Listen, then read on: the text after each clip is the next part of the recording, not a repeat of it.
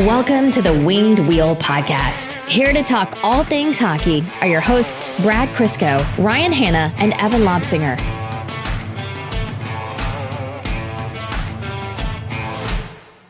So, our schedule for Sunday is changing, and we promise that it's a coincidence that we are now very much able to watch NFL playoff football, the Lions game, all of that in its entirety, uninterrupted. It's just a happy coincidence, but for the first time, maybe ever, we're going to say thank you to the NHL schedulers for moving a game.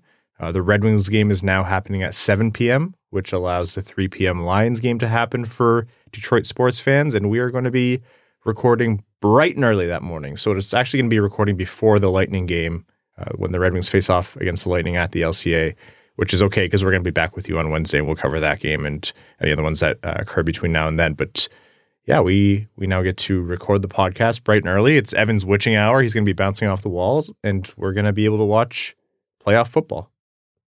Those uh, are both home games in Detroit, right? Yeah, it's going to be downtown's going to be unbelievable. Get your parking Sunday. early. yeah, you should probably go on Saturday night. Lock in your rates now. Go. There's, uh, I think there's an app or there's a website where you can do it. The earlier you do it, the better. That's our pro tip. Yeah, it's going to be wild downtown. I'm very excited for everyone who'll be there. Brad, you and Newsy, you and Derek Lalonde. I I do like as much as we fight on everything, Brad, which is good and healthy. Uh, we have an agreement with football. We'll always cheer for each other's teams. A thousand percent. The only way I ever cheer against the Lions is if the Bills are playing them in the Super Bowl. And if we get to that point, I don't think any of us are going to be able to wipe the smile off our face for two weeks. So that's a great problem to have. There is no way both of us survive that. No, there's no. a good chance the Winged Wheel podcast becomes Evan only thereafter. I'm so sorry. Which, uh, like you said in our group chat the other day, that's been the long play for you. Yes, it has been actually. So, anyhow, that's our little update for you folks, and go Lions and Bills. Also, yes. if you need to make some money, they're just perpetually shoveling snow over there. Oh my God. all right, folks, on to hockey. Welcome to the Winged Wheel podcast, here to talk to you about all things Detroit Red Wings hockey, the world of the NHL, and lots more. I am one of your hosts, Ryan Hanna. I'm Brad Crisco. And I'm Evan. On this episode of the Winged Wheel podcast, we're going to be talking to you about Detroit's, I think now almost complete reversal of what happened in December. They won again last night against an unreal Florida team and it's a result that has made them uh, continue their point streak in 2024. Uh, brought them to a three-game win streak. There's more celebration of Alex Lyon and other players, so lots about that, and the fact that Detroit is now in a divisional seed. We're going to be talking about updates in terms of broadcasting for markets represented by Bally Sports, which includes Detroit. So there's uh, Amazon coming into the fray there, what that might mean for sports fans, and then various pieces of news across the NHL uh, Ottawa, just an unmitigated disaster this year. They changed their coach and they didn't even get the new coach boost. And now there's going to be potentially players available from there. Uh, we'll be taking a look at what Connor McDavid and the Edmonton Oilers have done. Complete reversal of their seasons. We have some feelings about the All Star Game jerseys. We haven't we didn't talk about them last episode, but I don't know. Maybe maybe the kids are right and I'm wrong, but it certainly feels like what's going on here. And then uh, other pieces of news from across the NHL before overtime. Before all that, I want to let you know that Winged Wheel Podcast Night at the LCA is on Saturday, March 2nd. It's a partnered event between us, the Winged Wheel Podcast, and the Detroit Red Wings, where we host a live episode of the show before the game. And this happens to be the rematch game from last night. It's Detroit versus Florida. We host that live episode at Little Caesars Arena. It's going to feature special guest Ken Daniels and other special guests. You get access not only to the Red Wings game at a discounted rate and that pre game episode, you also get discounted tickets to the game. You get a special limited edition Detroit Red Wings Winged Wheel Podcast co branded hat. It's a different version from the last one. Uh, only the first 400 ticket buyers get that one, though. You also get access to the meet and greet. You can get autographs, uh, mostly from Evan. He loves signing those. There's food and drinks available and lots more. And you're going to be sitting in Winged Wheel Podcast specific seating. There's upper and lower bowl seats, but also the gondola, which is the same view that Ken and Mick called the game from. So go to the link in the description to get your tickets. It's on Saturday, March 2nd, Winged Wheel Podcast Night at the LCA. Again, only the first 400 ticket buyers get the special co branded Detroit Red Wings and Winged Wheel Podcast licensed hats. They are fantastic, and we'll have a couple options for you to choose from, two colorways for you. So, again, go to the link in the description to get your tickets today. Before the Red Wings faced off against the Panthers, I looked at that and I said, not a scheduled loss. I think Detroit is riding an unreal high right now, really facilitated and backstopped by their goalie, Alex Lyon. But the Panthers were, by and large, one of the best teams in the league coming into this game. They had found their form, are only getting healthier. You had Reinhart doing unreal things. Bobrovsky was, and always has been, kind of Detroit's kryptonite. And Florida had beat Detroit the last umpteen times they played. So I, I looked at that and I said, this might not be one where Detroit can scratch out a win. And as it always is, Got to stop you there, Ryan. Pun intended. thank God for you on the show, man. I can't believe I missed these. We were talking about, you know, Mel and I getting our second dog, and you said, what was it? Rough? like I was going to make a rough guess, Yeah. And pun- it- but I followed it by immediately saying pun intended. right over my head. Anyhow, Detroit clawed a win, There even in go. a game where Florida was still probably the better team on the ice. And what a fantastic way to be wrong because holy has Detroit started 2024 on fire. Yeah, this is way more than we could have asked for going into this because we talked at length during the skid of the longer the skid in December goes on, the more crazy the streak would have to be for them to get back into the playoff race. I don't know if they're in a place yet where they're statistically more likely to make than miss just because uh, points percentage, they aren't as high in the standings as they are with actual points, just because they've played a few more games.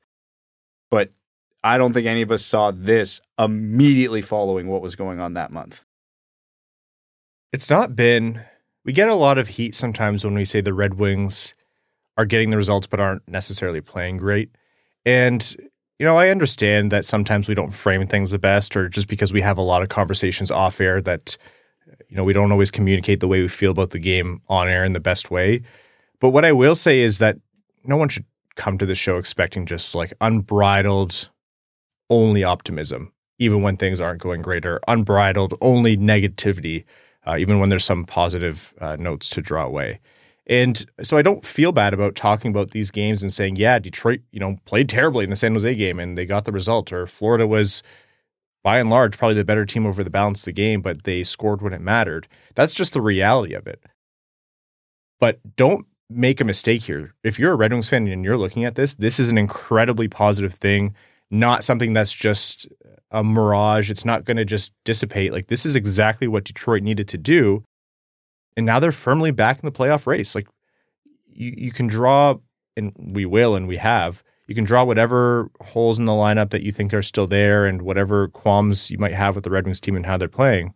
But they're getting the results right now, man, and it's it's really changed.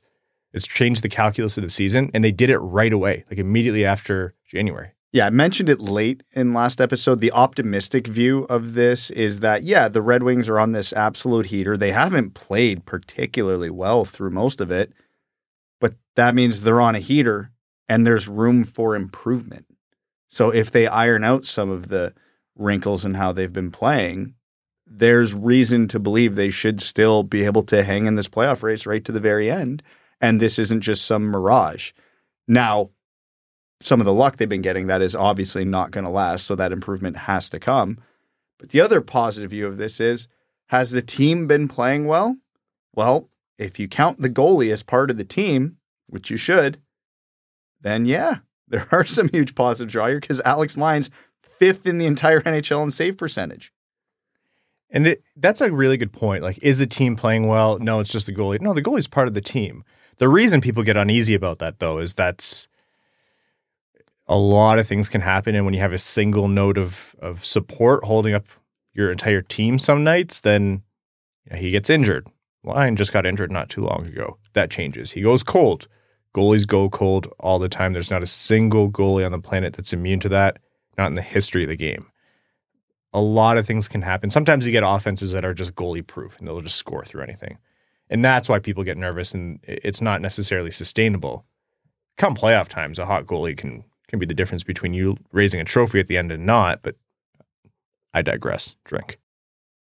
Yeah, and I know we are talking about how oh, say there's all these issues that need to be addressed, but I think every fan base is really like that. You could go from top to well, less at the top, more at the bottom, but every fan base has different things the teams need to fix. Like there's no perfect hockey team uh, in the modern day NHL, so I I don't think there's like a huge worry there when we come across as negative, saying you know yeah, they're winning, but there's room for improvement or they're not playing well. So I'm not too worried about the Red Wings. It's what a crazy change from December though. Like it feels like I've got it's whiplash. It's I've got the worst possible whiplash.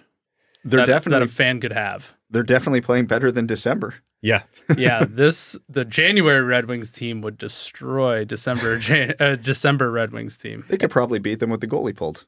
I will say it's not just the goalie that's the difference. Like, yes, the goaltending, this doesn't happen without Alex Lyon, but the team is playing, I think, a little bit better every game. Let's walk through the Florida game. Uh, it opened with a second period goal, scoring opened with a second period goal, and was shorthanded by Sam Reinhart, and who scored, I think, all of the Panthers' shorthanded goals this season, four of them, if I heard that correctly. Isn't he on some sort of crazy streak where it's eight games a row, in a row of scoring on special teams? Yeah, he has like a ton. I, if you look back at all of his special team scoring, it is an insane amount of it. He's having one of the most underappreciated seasons in the NHL right now. It was a rough turnover by Larkin, who was trying to gain the zone. He, a little bit of a sloppy game for Larkin, which is funny because he became the OT hero, but the turnovers weren't great, and, and that one led directly to a goal. Uh, the Red Wings got the score back about six minutes later, though, when an Olli Maatta shot got tipped in by Michael Rasmussen, who now double digit goals, 10 goals. We'll talk about him again in a second, but he's been a lot better. And Olli Maatta showing up on the score sheet as well. Secondary assist, Andrew Copp. Florida scored not too long after that. I think it was literally 15, yeah, 16 seconds. Gustav Forsling scored. And in the third period, Robbie Fabbri uh, tied the game from Michael Rasmussen. Fabbri was in front. Rasmussen found him after a fantastic play where he protected the puck and Rasmussen's impacts have been all over the ice, and whenever he does protect the puck like that, I'm like, that is exactly what you want to see from Michael Rasmussen. It led to an offensive opportunity, and Robbie Fabbri, 13th goal of the season. He, he's just you can count on him to bury those, and Detroit tied it. They hung on. I think the offense really was ignited after that goal too. They they had some of their best chances. They hit about 4,000 goal posts if I counted correctly, and in overtime it was uh, a power play that carried over. Gostisbehere went to Larkin, and then some space was generated in front. I think by Gostisbehere cutting across, and Larkin made no mistake and scored and redeemed the entire game for himself. It only takes one moment to be a hero. He was every Marvel movie. That, That game. it was the embodiment of what we've been saying. Just win. Hashtag just win. Whatever you want to call it. Like just do what you need to do. Just get the last goal if you can get that game to overtime or if you can keep a strong team that is significantly better than you, you know, on the standings, on paper, all of that, if you can keep them into a tight game, all you have to do is score the last goal. And that's what they did. Detroit ends up winning 3 2 in overtime. It was a massive Atlantic Division win. Yeah, it was a three point game, but Florida, right now, with the same amount of games played, is seven points ahead. They're firmly in the second divisional seed right now behind Boston. Not so much Detroit's competition right now, so you don't sweat giving up the, the loser point to them. But what it did do was catapult Detroit into the third divisional seed, even just by uh, actual raw points, not points percentage right now. Toronto's is higher. But before we get into discussion about the standings and whatnot, let's talk about a few players. I mentioned Michael Rasmussen. Now at 10 goals, not necessarily on pace for 20, but it's creeping up there. I think his game has been getting quietly better and better defensively, offensively, his physicality. You're seeing a little bit of a return to form. Not necessarily that he was like terrible all year, but you just know in previous seasons he was fantastic. And, and you're starting to see those impacts a little bit more now from Moose. he was borderline terrible for a good chunk of the season. But no, it's good because we seen him do it last year and we were wondering where that was for the first couple months of the season, two to three months, however long it was. And yeah, he's we know what he's good at. When he plays simple, when he plays fast, when he plays hard, protect the puck, get the puck to the net. That's his game. That is entirely his game, offensively anyway. He's always been pretty good defensively, so no complaints there and haven't been much complaints there. But yeah, that Fabbri play was the perfect encapsulation of how Rasmussen can be effective. He got the puck, he held the defender off, he held it long enough till Fabbri was able to get open in space. Little three foot pass, goal. Nice, simple, effective, hard hockey play. Yeah, you know, you see Rasmussen's size and your automatic thought, and I've said this before, is if I was his size, all you would want to do is scare the life out of I would just blow people up everywhere. just absolutely destroy people's souls on the ice. It's not really the kind of player he is. If you go back to when he was drafted, he played in a league where his physicality and, and ability to dominate in size led to offense because he does have a, a mind for that. Not one that has translated for him to be a you know an overwhelmingly positive, strong offensive player in the NHL the way he did in junior. But when he adjusted his game and almost brute forced it, he uses physicality. He's not out there like Ryan Reaves. He uses his strength to make good defensive plays and, you know, like Brad just described, to generate space. Then yeah, there's some offense to be had there. Yeah, he's a real he's a real bastard to play against. He's hard on pucks, he's aggressive, he's playing with better pace than he has when he was playing poorly. And it's just opened up a lot more opportunities. And when he keeps his game simple and doesn't overthink things, that's when he's effective and successful. And I think recently, over the past month or so, he's been a lot better at that. And he has looked great at uh, every end of the ice. It's uh, been a real breath of fresh air.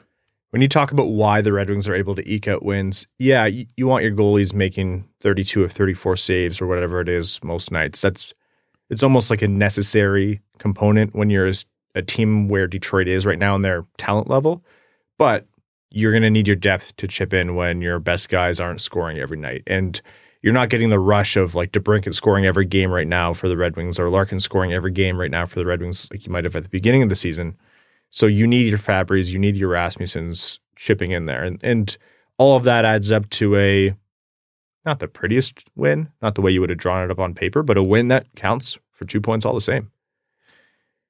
Alex Lyon, man, game after game after game. And it's, there's no question about it. We've talked about it before. He's Detroit's number one goalie.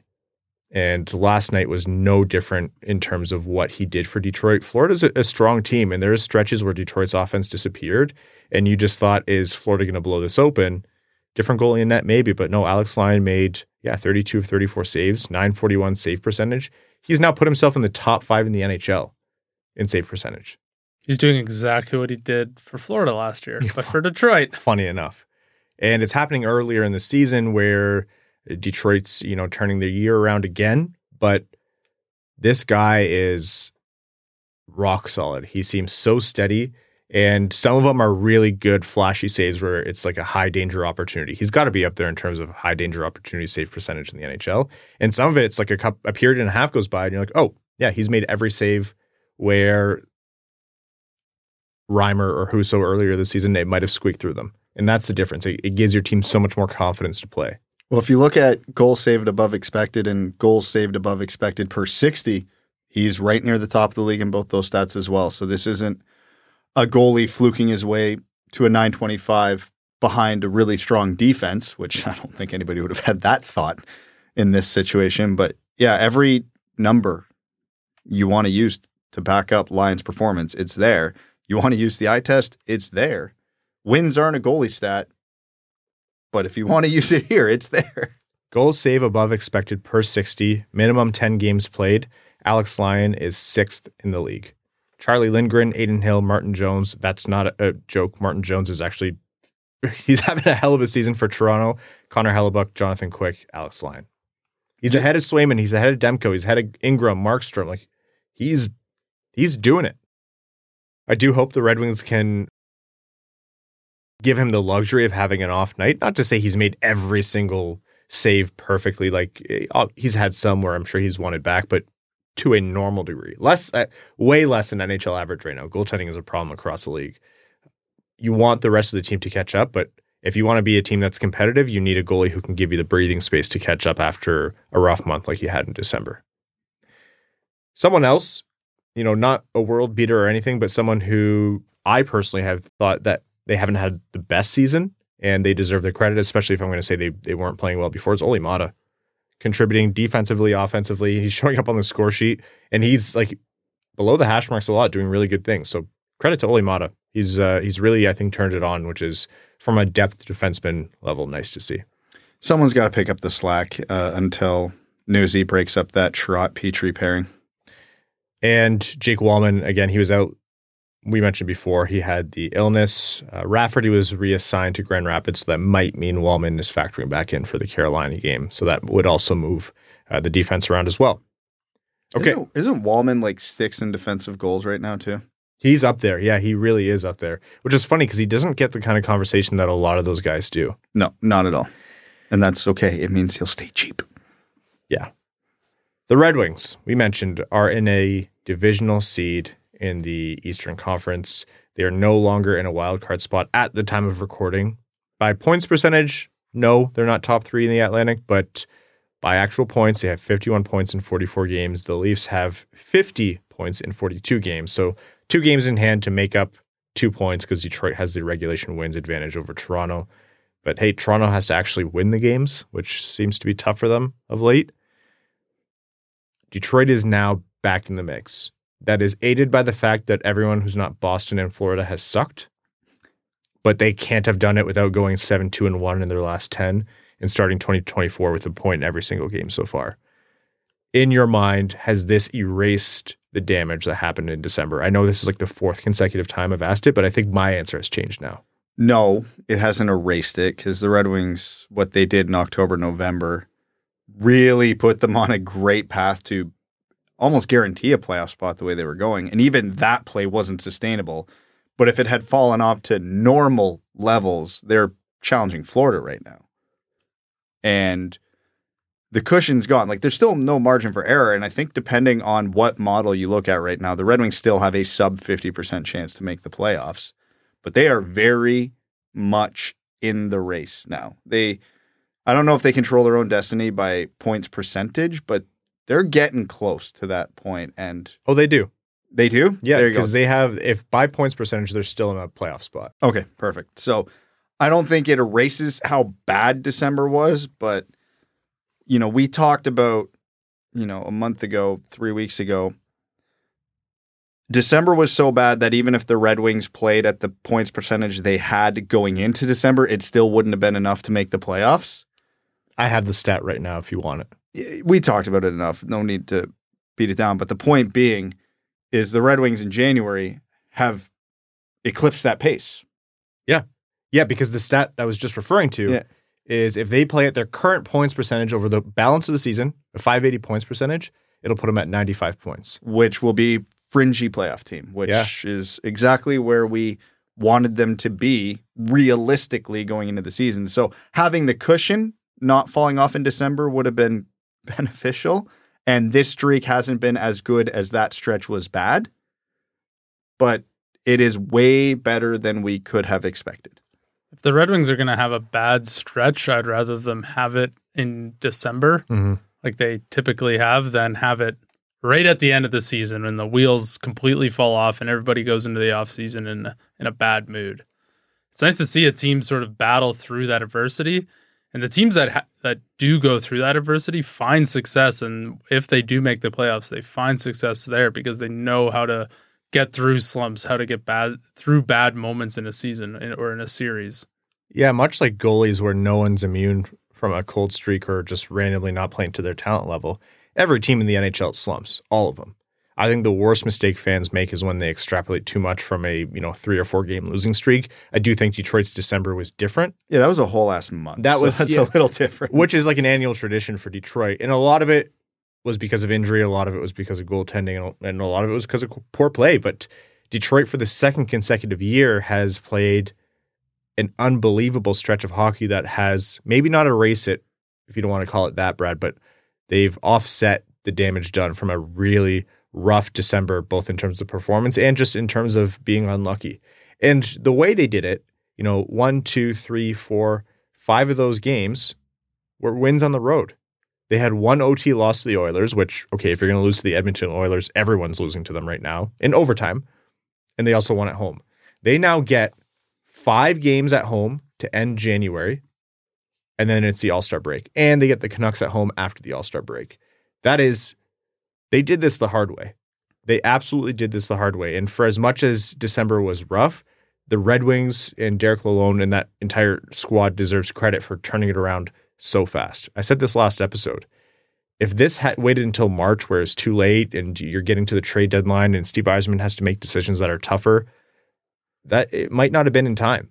And teams don't, you know, pull themselves out of that funk right away all the time.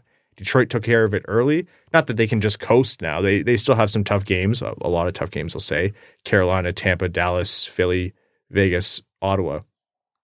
None of those games will be easy, and the worst team in there has had their number. So they still have to, you know, keep their foot on the gas. But the good news is they have a lot of headroom above them. We just got done saying they haven't been playing the best, and still they've gotten the results, and so they turn that on. They get a little bit better every game. I do think they control their own destiny. All right. So, like we mentioned, we are going to be recording on Sunday morning, which means the Friday night Carolina game on the road is the next game to be played before we are in front of the mics next. Tampa Bay at home, 7 p.m. on Sunday after the Lions game, and then Dallas at home on Tuesday night. Uh, those are the two games that are going to happen before the episode after that on Wednesday. So you're going to hear the Sunday episode and probably know the result of the Tampa game, but don't worry, you'll hear coverage of that afterwards. Okay, uh, some other news. Patrick Kane, it was announced that he was out, a non hip injury. I mentioned last episode that we're waiting for some more information on that. It came out that he'll be out for at least the remainder of this Red Wings road trip, so he wasn't in for Florida. He won't be in for Carolina, and they're going to reevaluate when they're back home. Could be in for Tampa Bay. It's unsure.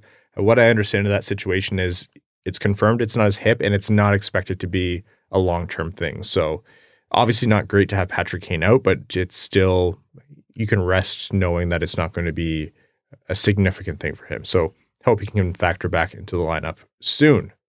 And like I mentioned before, Jake Walman may be coming back in. Uh, just if you look at the Rafferty uh, being sent down to Grand Rapids, but we'll see. Hopefully, he's back uh, recovered from illness. All right. That's the Red Wings. That's their upcoming schedule, and that's where they are in the standings. Back in a divisional seed. We're now back in the playoff conversation.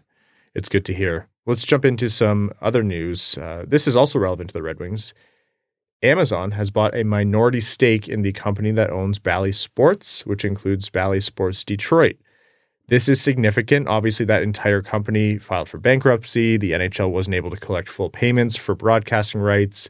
Smaller markets in Detroit, you know, have gone to uh, other services to make their games available. It wasn't sure if, who was going to broadcast those games in the future. A lot of it's very uncertain.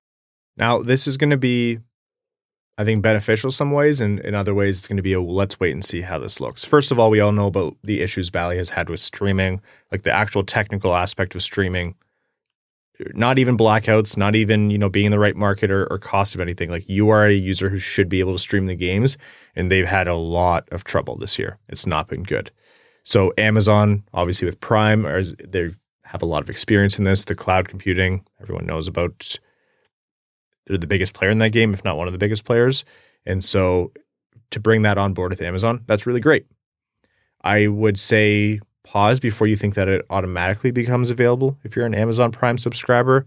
I do think this is going to be one of those situations. It's not confirmed where it's one of those channels that you can subscribe to for a little bit more in Amazon Prime. So you pay, you know, we used to watch this uh, show it's like trashy reality TV show that was just on in the background the house. Mel really loved it, and so we uh, subscribed to this thing on Amazon Prime. It was a, a few extra bucks a month. I don't know what it's going to cost for NHL hockey. I would imagine it, it's not going to be cheap. Sports never are, but I would think you have to be a Prime subscriber and have to pay a little bit more. I don't know how they'll tie it in. I don't know if you'll still be able to go right through Bally. I don't know what it means for ESPN Plus if you're in market, out of market, and I don't think this is going to change blackout rules overnight. But what it does mean is Bally as a company is going to be able to keep their doors open with Amazon's injection of of capital and ownership, and hopefully the technical aspect improves. So, as usual, it's all going to be very very complicated. You just hope it stays as complicated as it is now and not any worse, and the user experience is a little bit better and not priced out of people uh, what's reasonable for them.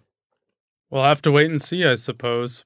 But it's better to have a company well, maybe I'll eat my words when I say this, but it's better to have a company like Amazon buying ownership than some sort of small player that may not have the financial or organizational stability that an Amazon might have. So wait and see uh, is my response to all of this, but it seems maybe like a good thing. So, yeah, you hate to say like Amazon as a giant company having a monopoly over so many aspects. Yeah, but what do you good. see in regular media, anyways? Yeah. When somebody goes belly up, but the other big media company buys them, and there's less players in it. So to see Amazon make a, a minority purchase of Bally, uh, I think it helps shape the landscape a little bit differently. Someone who works in the antitrust part of the uh, the government just rubbed their temples and went, "I don't even know how you begin to tackle this one." Well, they don't. They'll the lobbyists for those companies will just continue to buy them off, and we'll continue to have more and more monopolized uh, uh, countries. So You know what? great. You know who the biggest winner in all of this is? Not the fans. Billable hours, baby. Yes, that is very true. billable hours. All right.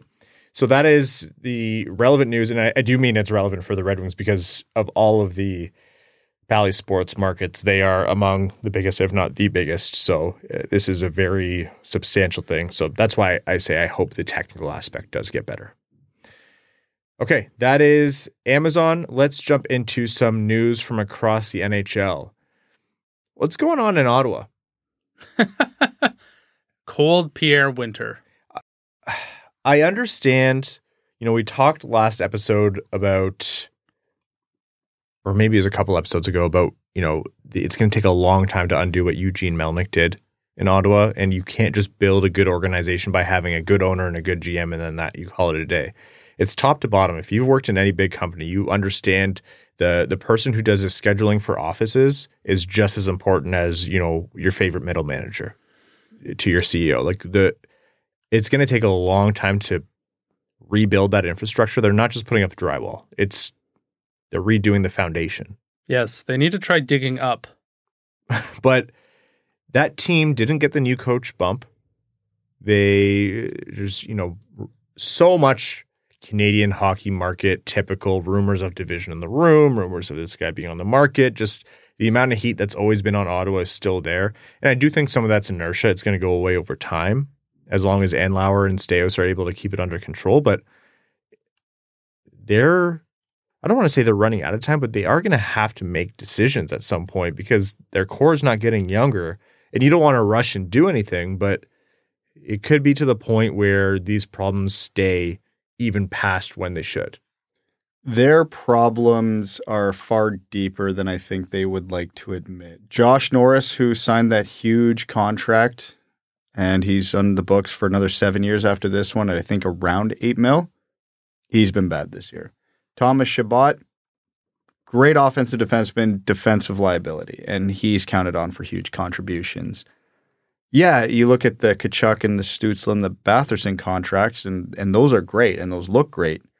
There's not enough around them to really help here. Jake Sanderson looks like that's going to be a good bet, but a team doesn't consist of four guys, and their peripheral moves have been bad. Tarasenko hasn't worked out. Kubalik hasn't worked out. Chychrun somehow hasn't worked out. Korpisalo is a disaster, and he's on the books for another three years after this. And who could have predicted that? Everyone. It's- yeah. So, what do you do if you're Ottawa here? Genuinely, I don't know.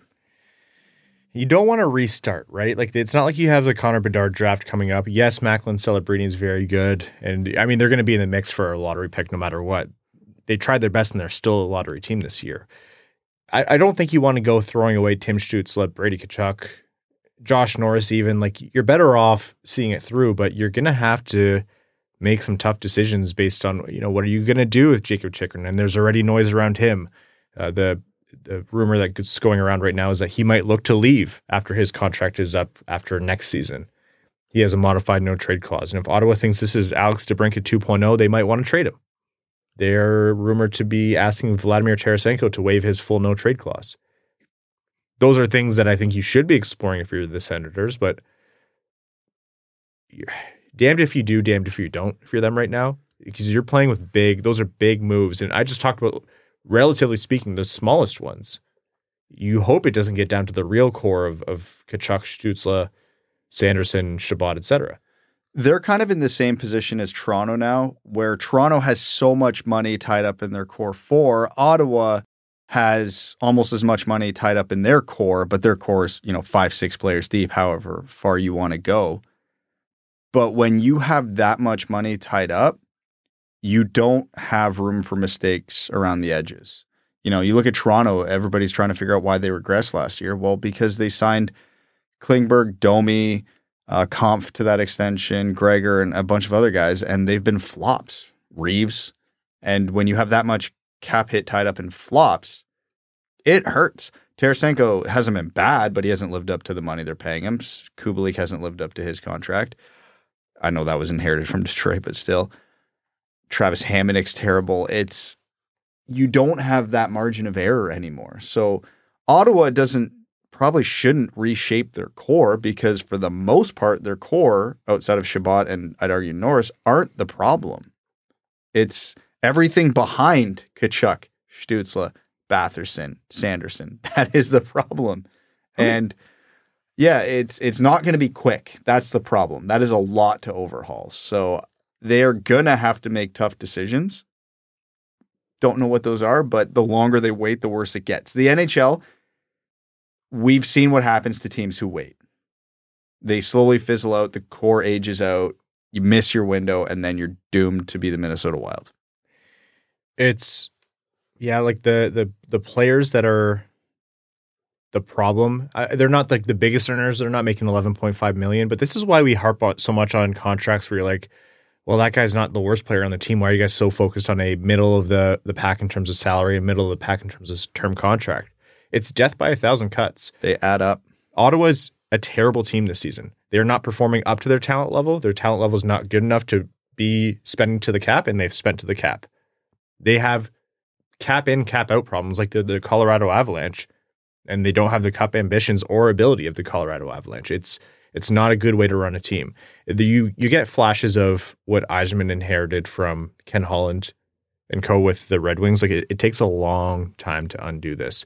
And it's not the end of the world for Ottawa. I think things can turn around. It could be a little bit more positive before the end of the season.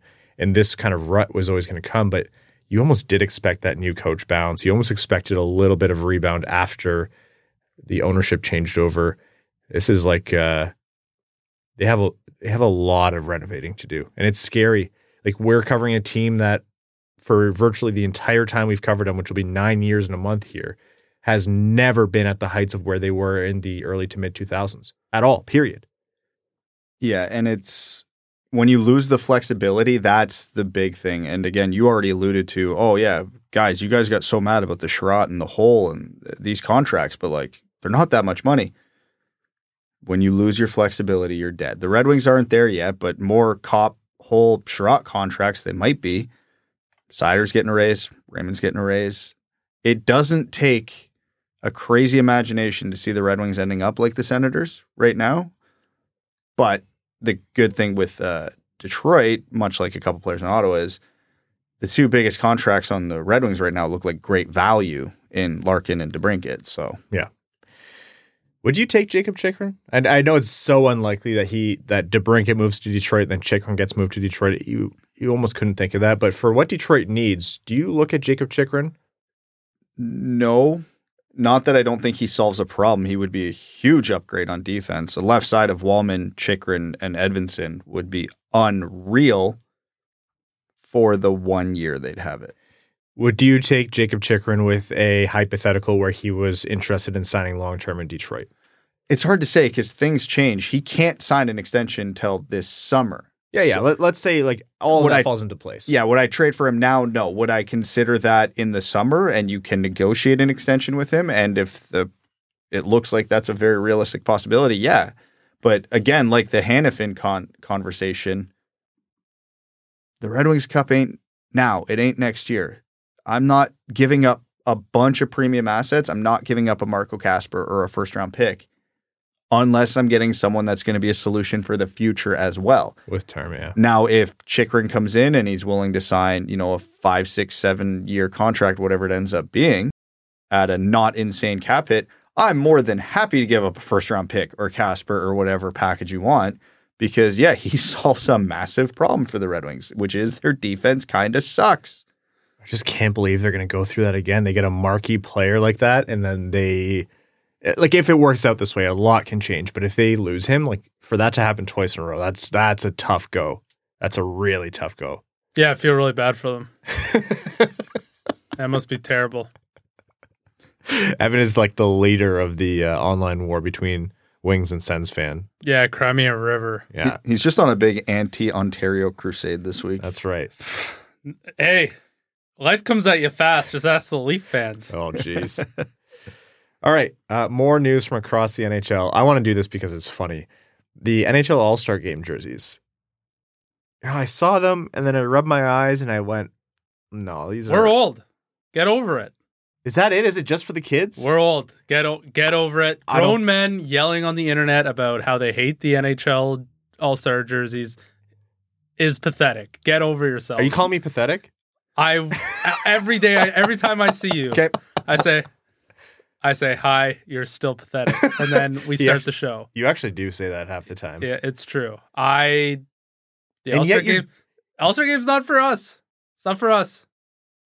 Do kids like it? I don't know. I'll I can perform the experiment. That's I will there. show Mika a picture of those jerseys tonight, and then next episode we will report back to see what kids think of these jerseys. Because I, no surprise, hate them.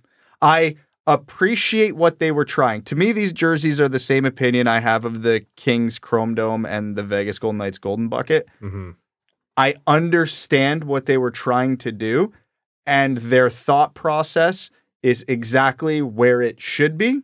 The execution was just terrible. They wanted to harken back to mid 90s jersey bullshit, which is exactly where I want NHL jerseys to always be. And like Evan said, it's for the kids. Make them loud, bright, whatever. Exact right concept. The execution just sucked. That's that's where I fall. The everything in this process was done well, and the end result just wasn't good. They remind me of something from a Happy Meal, and I have Yes. no. Yeah. Oh, okay. Okay. Yes, I everybody. It's, it's the rounded corners. I think so. I that is when I first saw that I was like, this reminds me of you remember when the Muppets had where it, you could get them as Yeah. in the All Star jerseys they'd be wearing like the little hockey gear, their little plushies. Kinda Kind of hated reminds that. me of that a little bit. I had we had an animal in our garage I forever. think growing I think up. we have animal too somewhere in Kermit. I, you guys know my opinion on the Muppets. I know I'm a weirdo. I was never. I kind of disliked the Muppets growing up. So You I dislike the Muppets, Yeah. like they had something against you. Yeah, I was just wasn't a fan. It didn't do it for me. And well, this is this is an overtime topic. Okay, I, I do think I, I was coming into this thinking, is this just for the kids? And I'm I'm like uh, it's not for me. And am I being a little bit pathetic? And Evan, you said it pretty bluntly. I will say, folks, like uh, the one place where Evan is like as uh, like he doesn't rib you as hard as when you're on the golf course. I was still so shocked by that. Incredibly patient on the course. The rest of your life, I'm though, is stuck there though. That's the problem. that's right. You know, you're stuck with me for three hours. Yeah, You make me cry. three and it's- hours would be great. I think it's that's just some variation of Stockholm syndrome. Probably, which we all have. I mean, look at this show. uh, more news from across the NHL. We haven't talked about it enough, and I know we talk about it a lot. The Oilers are doing it again, man. W- What's going on with that team every single season? You have the best player on the planet, maybe the second best player on the planet, and you start the season god awful. And now they are currently on a 11 game winning streak. They've never had a ten game winning streak before. Did How- you know that? In the Gretzky era, that's insane. that and then I heard a quote that like uh something like the Oilers every party was a good party for the Oilers in the in their heyday. So that might be why they didn't have a 10 game win streak. Yeah, the NHL's not the same as it was back in the day. There's no more uh, ripping cigs between games, going out at the bars, and Have a six pack in your stall after the game ready to go. you're the only one going back to your room. It's a quiet night. Like it's Yeah. yeah. The Oilers are now, after being among the worst in the league in terms of standings, are now firmly in a wild card spot and have a better points percentage than third in the Pacific LA Kings. So they could take a divisional seed right now, and they're still rolling. We talked about whiplash between December and January as Wings fans. The Edmonton Oilers have the greatest whiplash of a season going at this point. And the funny thing is, is like I still don't know that I picked them to win the cup. I think they can beat any given team on any given night easily. When you have Connor McDavid and Leon Draisaitl, I'm not going to count you out any single game No. or any single series because those guys have the ability, as Connor McDavid's showing right now, to go absolutely supernova. It's several, like multiple series in a row. Can your goaltending hang in? Can your defense hang in? Evan Bouchard should have a way more conversation about him. Like, not that he's been bad leading up to this, but his, I feel like this might be his coming out party in the NHL. Like, he is, he's a factor in there. He's won him a game or two. Like, that's, that's a team that could come in and scare LA for a divisional seed. And Vegas, they've, they're, I mean, four and six in their last 10. They're not as good as they were not too long ago. They still are firmly a playoff team, of course, and they could still challenge for the division. But Jack Eichel's hurt now. yeah, it's it's lower body for him, and he's week to week. Edmonton could see themselves as the two seed by the end of this. Edmonton is seizing opportunity right now with LA having a particularly bad month, I would say at this point that I can remember. So, They're having a bad Red Wings streak. yeah. One five and four in their last ten. Yeah, LA. they're they can't get a win. They seem totally out of sorts. So hey, hats off to Edmonton. They have really turned this thing around. Other teams in the West, we talk about Minnesota all the time being in purgatory. Uh, They're not really in the wild card conversation right now. There's one, two, three, four teams ahead of them by points and points percentage for a wild card spot, and they just lost Jared Spurgeon for the remainder of the season. Hold on, but I heard Bill Guerin this week. He said they're still in it. Eh, You're not out until you're out, I suppose. yeah, they're uh, they're pretty close to the door right now. It's not over. Like you, you've seen teams turn it around, but they're gonna have to turn it around fast, and it's not gonna get any easier for them. They got the new coach boost, and they went on a, a tear, and then they immediately undid it with like the inverse. It's almost like they're a bad team with a bad roster and a GM who made bad decisions. Bill, th- those- Bill Guerin, good at math though. we're not mathematically out. We're still in this thing.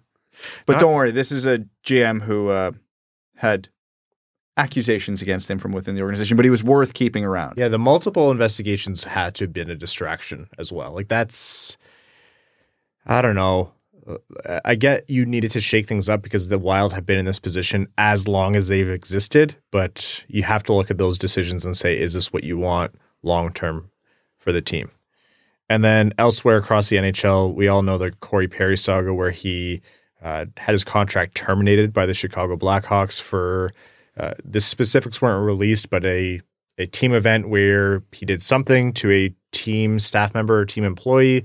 Uh, it involved alcohol. He talked about alcohol abuse in his apology letter, etc. Uh, it seems like he is eligible to return to the league. He was never formally banned, and uh, he's probably going to be a guy. I thought before, based on what was out there, that this was this god awful thing, and he would be on you know the commissioner's list to not be eligible to return, but. Nope, he is, and I would imagine a a playoff or a cup competitive team might want to bring in Corey Perry. So he's probably someone you're. What gonna, if Detroit signs Corey Perry to a league minimum deal? I just, uh, you know what? I want to bite my tongue because I wanted to make a joke right there, but now if I made a joke about it, it would happen.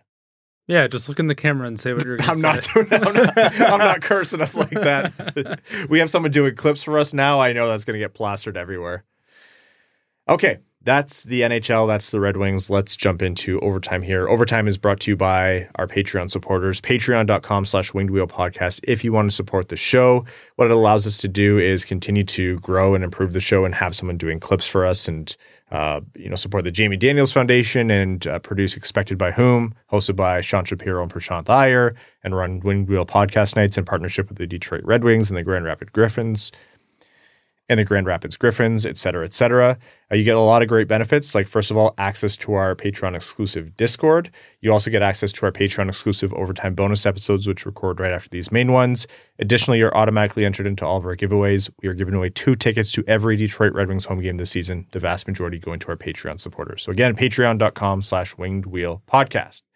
Uh, Dylan Larkin says if the playoffs, oh, Dylan Larkin's Nana's a username, says if the playoffs started tomorrow, how many of these teams could Detroit beat in a seven game series?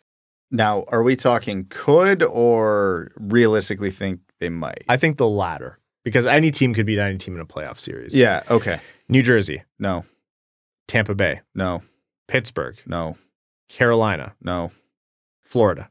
no. I think Florida, I think Detroit could give New Jersey Pittsburgh a run. I think Detroit could give all of these teams a run. I don't think they have a particularly strong likelihood of winning. Tampa Bay's below them in the standings right Th- now. but But they- yeah, Vasilevskiy, I'm, I'm playing Yeah. with fire there. But this is where the context of what we talked about early matters. The Red Wings are winning, but they're not playing well. They are really, really riding Alex Lyon right now. And yes, there's always the possibility Alex Lyon gets hot for a playoff series. But if we're talking about realistic, what we could expect from these teams in a playoff series, I don't like Detroit's chances about against literally any of the playoff teams right now. I'll take Carolina and New Jersey. Maybe LA. I LA they could beat. That right wasn't now. on the list. So they'd have to play them in the Cup finals. I know, but that's I'm That'd just be saying. a great playoffs if that was happening. probably the only playoff team right now I would say, yeah, I actually like our chances. So they could, yeah. The could is the operative word. Yeah. Would it's uh it's lower percentage. Just getting there means a successful season right now. Oh, yeah. That's why we're not talking playoff matchups. Yeah. What they'll do. You just want to get there. They if they get to the first round of the playoffs and get swept handedly by Boston, it's a very successful season. You learn a lot from those defeats. And it, it means a lot. Yeah, the players, like the experience that means for them. Yzerman's talked about it. It's not just about the the gate revenue. It matters. Never listen to an exec who tell you it doesn't matter. It's a lot of money. It Look at how many teams just could never get out of the first round, and then when they finally did, it was like light. They they caught fire, and then that was it. They just went on a, a tear from there on. So any experience in the playoffs is is good experience. the Tampa Bay, like they had to learn how to lose. Washington couldn't beat Pittsburgh for half a decade.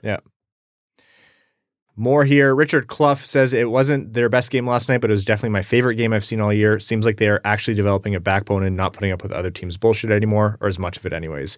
Yeah, that was a funny game where Tkachuk was being Tkachuk early, and and Sherratt relieved Tkachuk of his helmet, and there were scrums, and Detroit was happy to participate. Do you see Gostisbehere got the extra rough in that scrum? That was so stupid. So dumb. I understand sometimes as a ref you decide, yeah, one team is getting an extra here. But for who actually started the scrum and a guy who did anything of consequence, choosing Gostisbehere just makes you look dumb. Anyways, uh, yeah, I do think I do very much like like as Ken said, there's no quit in these this Red Wings team. That is both on the score sheet and I think in terms of physicality on the ice, they're very much standing up for each other, which is a big difference. I'm more of a TNT broadcast guy, so uh, I don't know what you're talking about. I heard that was an interesting experiment. Experiment would be a polite way of putting it. Yes. Give Walman the Heart says, Who is more likely to play a game in Detroit this season, Cossa or Danielson? Not Danielson. Yeah, Cossa just by proximate proximity. Like Danielson can't leave Junior to go to the NHL unless his team gets knocked out really early, which he just got traded to a super team. So I don't think that's going to happen. Yeah, I think before I might have even said, like, yeah, Danielson, just his season ending, etc. But When he was in Brandon, yes, yeah. Danielson scored in his Winterhawks debut. Did you see that uh, touch between his legs? that was sick. Yeah. That goal was nasty. Yeah. So he was finally got settled in Portland and was able to to play that game. And we're like, oh, we want to see Danielson's offense. Uh, hell of a start. There it is. Yeah. Cletus says, given Kane's injury and finally getting Kostin back and Husso practicing again, why are NHL teams and players so vague with their injury status? Are they afraid opposing players will target those injuries or what? Yes, exactly that. I do wish they were more open with it though, but, They they've never will be. Yeah. They will have to be soon with the prevalence of gambling, though. Udalali says time for most likely, most likely to eclipse their career highs last year by six points. Larkin with 85 or Rasmussen with 35. What's Rasmussen at? He's, I think it has to be Rasmussen. I think he's at, Larkin's missed games, so yeah, Rasmussen. Rasmussen's at 20 points right now. He'd have to have a strong second half, but I wouldn't call either of them likely, but I, I like Rasmussen's chances better at this point. most likely to sign an extension. Gostisbehere 3 times 4.25 or Kane 3 times 5. Kane. I think Gostisbehere would probably get more money than that. I no? agree. That's why I'm going with Kane. Most likely to be used as a trade chip to upgrade defense at the deadline. Sprong or Veleno? Sprong. Sprong. I think a lot of teams will want the scoring touch that he offers, and I think at Just like the Red Wings. And the contract expiring. Yeah. Matt says, I'm curious after a few years of watching Mo Seider if you have any more thoughts on his offensive upside. With him playing the toughest minutes of any defenseman in the league, I'm wondering if you think Detroit is sacrificing any of his offense or this is pretty much where you think he'll sit with points. The contract talks feel like they could be tricky if his camp argues he should be paid more like an offensive D man who's been limited by deployment. It's a bit of both because I think his offensive ceiling is higher, but I don't know if we'll ever see it because he's always going to be playing the tough minutes. You could see he doesn't take risks in the offensive zone, and that's obviously going to limit his point totals. But if he's going to continue playing in the top pair, I don't know how open they'll let him be in the offensive zone. Yeah, I, I do think there's more there offensively. In terms of contract, I mean, he has counting stats to demand top dollar as it is. So and hardware. yeah, like uh, if his him and his agent are going to argue about deployment, th- that would be wise, and I bet they'll do it. But that gets a little bit more hazy. But there's so many things working in his favor that even on a down year, I, I still think he won't struggle to get you know nine million plus. But I I don't want to assign a number to it right now. GH says, "Are we underestimating Perron's value to this team? I can't help but think that since that his absence played a significant part in the December slump, considering our record since. If we are, should more thought be given to keeping him after this year? Yes, I'm watching the same aging player as you are, but I can't ignore that the coaches clearly see him as a top six winger, and the record with seems to support them. He is the new Mikael Samuelsson for me. 90% of the game, he drives me nuts. He's slow. He can't move. He occasionally takes dumb penalties. And then he'll get the puck in the offensive zone, do something really smart, and it leads to a goal. I'm like, oh, yeah, that's why he's here. He's a net positive on the ice. Yes, he is. but, it's he- very much like it's either side of the spectrum. He, the eye test is not how anybody should judge Perron But it's rough. I will say, like in terms of like the leadership, how the guys love him in the room, Oh, on the 100%. bench, he- 100%. He's a real bastard to play against too. Yeah. He is not afraid to get into anything, and he will get himself involved in every single extracurricular. And the Red Wings need guys like that right now. Yeah. 100%. and like he's loved everywhere he's played. He's loved, and like You don't make a career as long as and successful as David Perron has without those characteristics. Red Feathered Desert Dog says, Do you three see Chris Draper as a future GM? And if so, do you think he'll end up leaving the Red Wings while Yzerman is in position as GM? I would say yes, I would bank on that. But Bank on what? like him leaving with uh with Yzerman still there and him becoming a GM someday. But it will only come when Detroit starts to see success, wins a playoff round, wins a couple of playoffs round. Like they they they need to start to have a little bit of a legacy of yes, they've turned the ship around, and then people will say, well, we can't pull Yzerman away from Detroit. Let's see what else we can pull. Verbeek's already gone. Like the people are starting to look at the Yzerman brain trust for his his success in Tampa, and they'll view Chris Draper the same way. Yeah, it's this one's such a circumstantial based on future outcomes type question. I'd certainly I mean, can I see any assistant GM being in a GM in the NHL? Yes, because they do a lot of the heavy lifting for the GMs these days. And Chris Draper certainly has the skill set and the personality and the credentials to be a GM at the NHL level. Will it be in Detroit or somewhere else? I have no idea. Who knows how long Steve Yzerman wants to do this? Uh, who knows what future success looks like for Detroit? All of that is still very TBD. I so I don't know. Wildcat Dallas Drake says, I'm thoroughly enjoying the high of the Red Wings doing well. However, just like December was a bad streak, this looks to be a good streak, which will also end at some point. Seems like most teams have these streaks, but maybe not this pronounced. This makes it hard to judge if they're a good team or not. If you were to reforecast your preseason projections for the Red Wings regular season point total, what would you say? I had them around 91, 92 points, if I, I, think remember. you were the optimist. Yeah, I might I might skew them a few points higher, but not much more than that. And that would still be that's dangerous because that's banking on them playing like this the rest of the season. I'd skew them a few points higher, maybe to 94, but you're right that it's a lot in both directions. I think if you watch you know the start of the game until 5 minutes before the end is a really good way to judge what this team actually is in terms of yes, ignore the results, ignore all of their teams. Are they actually good or bad?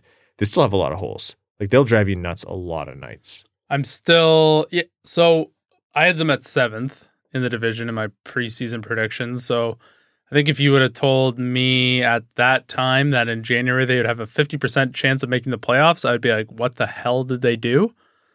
So, yeah, I would skew them higher than what I had. I'm sure I was somewhere in the low to mid 80s. I am still very much confused what this team is, especially after the past, the duality of the past two months. I would like to see some consistency in the overall play of this team so that I can, you know, draw some personality traits from them. Yeah. But right now, you, you know, you got to enjoy the hot streaks. We enjoyed it at the start of season. We had a very dark December, and January's turned out to be very, very good so far. So I'm just enjoying the the high the high vibes right now. Laporta Potty says, growing up as a sports fan, I've learned that more often than not, play by play announcers tend to be pretty awful. That being said, Mickey Redmond and Ken Daniels are probably the best in history, in my opinion. What is it about those two that sets the bar so high? As always, huge fan of the show. Go Lions, Dan Campbell for president. We're so screwed when they both retire. I hope it's a hundred years from now. Uh, like Ken's goal call last night was phenomenal. Wouldn't know. You, oh, you I got was stuck in with the, uh, TNT. I was in the living room at TNT. Yeah, the his goal call like outstanding. It's the right mix of so many different things. I, I can't possibly boil down a profession that I'm not proficient in. But one thing that I always appreciate that Ken does is he calls the game with vigor and excitement with either team scoring. Yes. At no point does he let that game become boring viewing. He keeps the viewer engaged. They have the the chemistry is there. Not that we'd know about that, but like the chemistry between Ken and Mick is outstanding. Mick is a perfect color commentator. Amazing insights into the game. Was a uh, you know unreal goal scorer in the NHL himself. Fantastic player, stories to pull from. Understands the game at a level that the viewer doesn't, but translates it and does it with uh, like a flash of color and humor and in a way that's genuinely unique and valuable to the game. and they both have similar but slightly different perspectives on the world of hockey and it's Yeah. very it's refreshing that it's not just two guys who are just saying the same things they're they're willing to not argue on TV but you know they they can sort of you know Bounce they they see other. yeah they see the game with different lenses and it's Yeah. refreshing You ever talk to Ken and Mick? Like you'll understand. Like oh yeah just live, breathe, and it they it's what they do and it's what they love, and you can see and hear it. they're they're professionals that is for sure Did you see uh, what Pete Blackburn posted?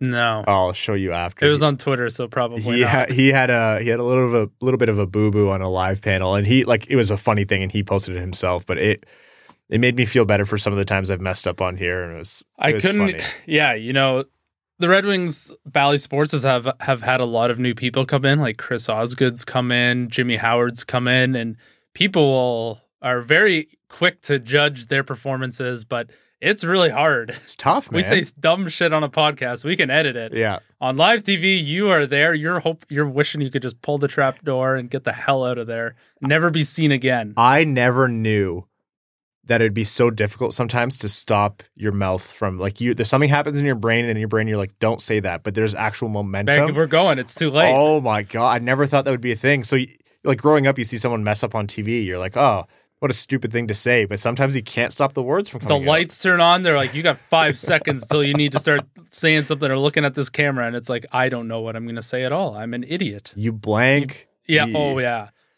Hey, but Jimmy Howard and Chris Osgood have become excellent. I think Chris has done a fantastic job Oh. at play by play this year. Yeah. He's a, he's a natural and offers such a great perspective as as a former goalie. I- Yeah, his color commentary's been. F- It's been excellent. yeah. So we're the Red Wings fans with with the Bally team are we're spoiled.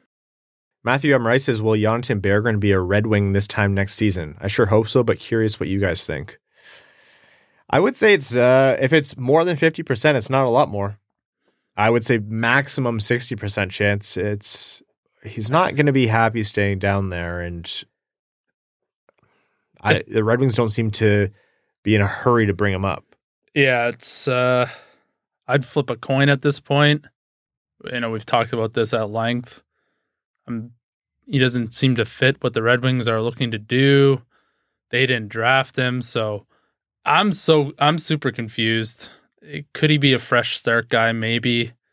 I would like to see him on the Red Wings team because I think he does produce and can be an efficient player at the NHL level. It's it's got I, I don't know where to go on this one. Dan Hedin says, Hey boys, is it just me or do the Wings seem to have problems with fast forechecking teams? Seems like the bad clubs are using this to give us a hard time. Yep, they do, and they have all season. And that's not a trait unique to the Red Wings. The Red Wings just don't have a lot of elite talent that can play against it or or mitigate the way that aggressive forechecks play against them. Yeah, if you are fast in transition and talented in transition, the Red Wings will typically struggle against you. And I mean, we talk a lot about their defensive ineptitudes, and there's only so many players who are able to to take the minutes against the other team's top players. Like those two things are linked. So you're right, Evan. It's more that teams who are able to be effective in that way have an advantage against a lot of teams in the league, but the Red Wings are definitely I, don't think I think they're well below average in terms of how they're able to match up. That's that's a really good uh, uh, thing to pick out. All right, we're going to wrap up this episode of the Winged Wheel podcast. Uh, as you might have been able to tell, Brad had to run out. Uh, he uh, got a call from Santa. I'm sure they had to do some cleanup after all his work to make all those toys over Christmas. So uh, we're going to finish up this episode of the Winged Wheel podcast. We're going to be back with you Sunday morning. It's going to feature an interview that episode, so it's going to be a little bit fun for you. Uh, thank you all so much for tuning in. Thank you to Labatt Blue Light for sponsoring this episode. And thank you to all of our listeners, new and old. We uh, appreciate you. Welcome to the show if you're new and if you've uh, been listening for a while. Thank you for uh, for tuning in. To all of our patrons, we couldn't do this without you. And to our name level supporters, thank you so much. On Patreon, Arjun Shanker, Eves Bartels on behalf of the Sarah Grand Foundation, Samuel Soderholm, Icon, Brad's Lord and Savior Bradley Cleveland, Glenn Brabham, Croner's Left Knee, Ashley Van Conant, Sea Lion, Keenan O'Donohue, Yanni Burgers, Meals on Wheels, Matthew M. Rice, Admiral Matt S. of the Cheesebag Navy, Brad Chin Extensions Baggins, Carl Bertanen Analuski, Carl Provy, Citizen High Five, Clip Clop Nene, Connor Scovey, Craig Kibble, Curtis Snyder, Daddy Bettman Bucks, Denny's Gamer Girl, Derek Enstam, DJ Denton, Eric Shun, GOD Creatives, Give Blood Fight Probert, Hockeytown Love, Hockeytown Matt, Hassam Al Qassem, Jay Gollum, Jacob Turner, Joel Miranda, Kalen Wood, Marcus, Marlon Winchester, Matt K. Cannon Fodder, the Cheesebag Army, Matt McKay, Michael Edlund, R.A., Red Feather Desert Dogs, Ryan Hubbard, Scott Martin, Screen Lube, Sprong 88 the best. That's what I appreciate about you. The Department of Player Safety Delusion, Walman's Elite Dancing D, Iser Plan Stan, General Andy Bohan of the Cheesebag Army, Sam Bankson, AB, Adam Rose, Axel Sandy Pelika, Bellingham, Acid Balls, new name level supporter, welcome. Big Cheese, Brad Simmons, Brian Vasha, Chuck Buffchest, the Tarpless Goon, Commander Ben Barron of the Cheeseback Space Force, Connor, Connor Leighton, Corey Prida, Darren Fick, D-Boss Snip Show, Derek James, Dungeon Master of Puppets, Frank Stanley, Gene Sullivan, Griffey Boy, James Laporte, James Pridemore, Jeremiah Dobo, J.M. Rhapsody, John Evans, Derogatory, John Engels, Josh Yelton, Kevin McCracken, Quaz, Les Grossman's Ungodly Firestorm, Linda Hull, Maximilian, Melissa Erickson, Nate Danielson is a Portland Winterhawk motherfuckers, Norris Seider, Ophelia, Steven, the Hodag, the Mexinadian, the Hat 123. These Lions are unreal. Winging it in San Diego, ex formerly AA Ron, and your second favorite patron. Thank you all so very much. We'll talk to you Sunday. Thanks for tuning in to the Winged Wheel Podcast. Be sure to check out wingedwheelpodcast.com, where you can subscribe to the show on iTunes, Spotify, or wherever you get your podcasts. You'll also find links to other ways to support the show, such as Patreon, official podcast apparel, and more. And don't forget to follow the show on Twitter at Winged Wheel Pod. And of course, the hosts at Brad Krisko, at Ryan Hanna WWP, and at Hockey Town Evan.